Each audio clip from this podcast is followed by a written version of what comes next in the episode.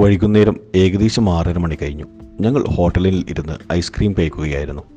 ആ സമയത്ത് ഒരാൾ എൻ തന്റെ ഒൻപത് പത്ത് വയസ്സുള്ള മകളുമായി കടന്നു വന്ന് മുമ്പിലെ മേശയിലിരുന്നു. അയാളുടെ ഷർട്ട് മുഷിഞ്ഞതും ചെളിപറ്റിയതുമായിരുന്നു.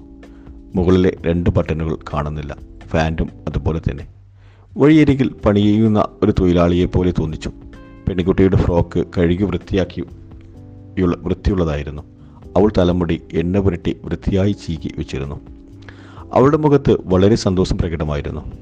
അവൾ ഹോട്ടലിലെ അലങ്ക ആലങ്കാരിക ഭംഗിയായ മുഴുവൻ ആസ്വാദിക്കുന്നത് ഞങ്ങൾ ശ്രദ്ധിച്ചു. മുകളിൽ നിന്ന് തങ്ങളുടെ മേൽ തണുത്ത വായു നിൽക്കുന്ന ഫാനിൽ അവളുടെ കണ്ണുകൾ ഏറെ നേരം ഉടക്കി നിന്നു. കുഷ്യനിന്റെ സീറ്റിൽ ഇരുന്നും ചെറുതായി എഴുന്നേറ്റ് വീണ്ടും ഇരുന്നും അവൾ അതിന്റെ സുഖം അനുഭവിക്കുന്നത് കണ്ടു. വെയിറ്റർ രണ്ട് വലിയ ഗ്ലാസുകളിൽ തണുത്ത വെള്ളം അവരുടെ മുമ്പിൽ വെച്ചു. അദ്ദേഹം തന്റെ മകൾക്ക് വേണ്ടി ഒരു മസാല ദോശ പറഞ്ഞു. അത് കേട്ടപ്പോൾ പെൺകുട്ടിയുടെ മുഖത്ത് സന്തോഷം ഒന്നുകൂടി വ്യക്തമായി കാണാനായി. നിങ്ങൾക്കെന്താ വേണ്ടത്?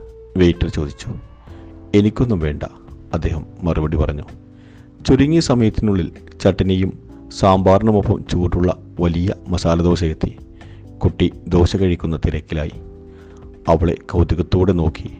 അദ്ദേഹം തണുത്ത വെള്ളം സ്ലിപ്പ് ഷിപ്പ് ചെയ്ത് കുടിച്ചുകൊണ്ടിരുന്നു. അപ്പോൾ അദ്ദേഹത്തിന്റെ ഫോൺ റിങ് ചെയ്തു. ഒരു പഴയ ഫീച്ചർ ഫോണാണ്. അപ്പുറത്ത് അദ്ദേഹത്തിന്റെ സുഹൃത്താണെന്ന് മനസ്സിലായി. അത് തന്റെ മകളുടെ ജന്മദിനമാണെന്നും താൻ അവളോടൊപ്പം ഹോട്ടലിൽ ആണെന്നും അയാൾ പറഞ്ഞു. മോൾ സ്കൂളിൽ സ്കൂളിൽ ഒന്നാം റാങ്ക് നേടിയതിന്റെ ജന്മദിനത്തിൽ നേടിയാൽ ജന്മദിനത്തിൽ അവൾക്ക് ഹോട്ടലിൽ നിന്നും മസാലദോശ വാങ്ങിക്കൊടുക്കാമെന്ന് മുമ്പ് വാഗ്ദാനം ചെയ്തിരുന്നു എന്നും. അവൾ ഒന്നാം റാങ്ക് നേടിയതുകൊണ്ട് ഇപ്പോൾ വാക്ക് പാലിക്കുകയാണെന്നും അദ്ദേഹം പറഞ്ഞു. അല്പം താൽക്കാലികമായി നിർത്തിയ ശേഷം ഇല്ല ഞങ്ങൾ രണ്ടുപേർക്കും ഇങ്ങനെ കഴിക്കാൻ കഴിയും. ഞങ്ങൾക്ക് ഇത്രയധികം പണം എവിടെ നിന്നാണ്? കുറച്ച് ദിവസമായി കാര്യമായ ജോലികളൊന്നും കിട്ടുന്നില്ലല്ലോ. എനിക്ക് വീട്ടിൽ ഭാര്യ ഉണ്ടാക്കുന്ന ചപ്പാത്തിയും കറിയും ഉണ്ടല്ലോ. മുമ്പിലെ ആ രംഗവും സംസാരം കേട്ടിരുന്ന ഞാൻ അറിയാതെ വെയിറ്റർ കൊണ്ടുവച്ച ചായ ചുണ്ടോടടുപ്പിച്ചു ചൂട് ചായ നാവുള്ളിയപ്പോഴാണ് അവരിൽ നിന്ന് കണ്ണു മാറ്റിയത്. പണക്കാരനും പാവപ്പെട്ടവനും ആരായാലും തന്റെ മകളുടെ സന്തോഷത്തിനായി എന്ത് ചെയ്യുമെന്ന് ഞാൻ തിരിച്ചറിഞ്ഞു. ഞാൻ എഴുന്നേറ്റ് കൗണ്ടറിൽ ചെന്ന് ഞങ്ങളുടെ ഐസ്ക്രീമിനും ചായക്കുമുള്ള പൈസയ്ക്ക് പുറമെ രണ്ട് മസാല ദോശക്കുള്ള പണം കൂടി കൊടുത്തു. കടയുടമയോട് ആ അച്ഛനെയും മകളെയും ചൂണ്ടിക്കാട്ടി പതിയെ ഇങ്ങനെ പറഞ്ഞു. ആ മനുഷ്യന് മറ്റൊരു ദോശ കൂടി കൊടുക്കണം. അയാൾ പണത്തെക്കുറിച്ച് ചോദിച്ചാൽ പറയണം. നിങ്ങൾ പറഞ്ഞത് ഞങ്ങൾ കേട്ടു. ഇന്ന് നിങ്ങളുടെ മകളുടെ ജന്മദിനമാണെന്നും അവൾ സ്കൂളിൽ ഒന്നാം സ്ഥാനം ഒന്നാം റാങ്ക് നേടി നേടിയെന്നും അറിഞ്ഞതുകൊണ്ട് ഇന്ന് ഹോട്ടലിൽ നിന്നുള്ള ഞങ്ങളുടെ മകൾക്കുള്ള സമ്മാനമാണെന്ന്.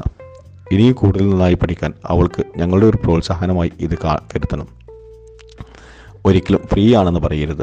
അത് അദ്ദേഹത്തിന്റെ അഭിമാനത്തിന് ക്ഷതമേൽക്കും. ഹോട്ടലുടമ പുഞ്ചിരിച്ചും കൊണ്ട് പറഞ്ഞു ഈ പെൺകുട്ടിയും അവരുടെ അച്ഛനും ഇന്ന് ഞങ്ങളുടെ അതിഥിയാണ്.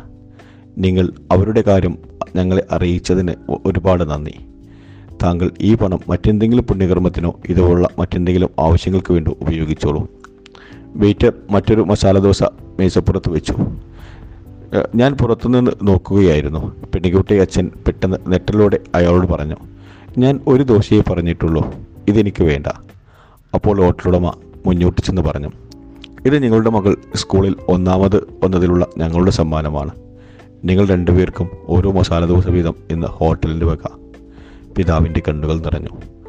അയാൾ മകളോട് പറഞ്ഞു നോക്കു മകളെ മിടുക്കിയായി പിടിച്ചാൽ നിനക്ക് ജീവിതത്തിൽ ഇതുപോലെ എന്തെല്ലാം സമ്മാനങ്ങൾ ലഭിക്കും?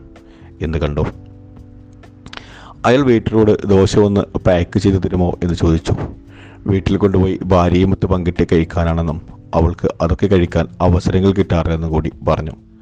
ഇല്ല വയ്യ നിങ്ങളത് ഇവിടെ വെച്ച് കഴിച്ചോളൂ.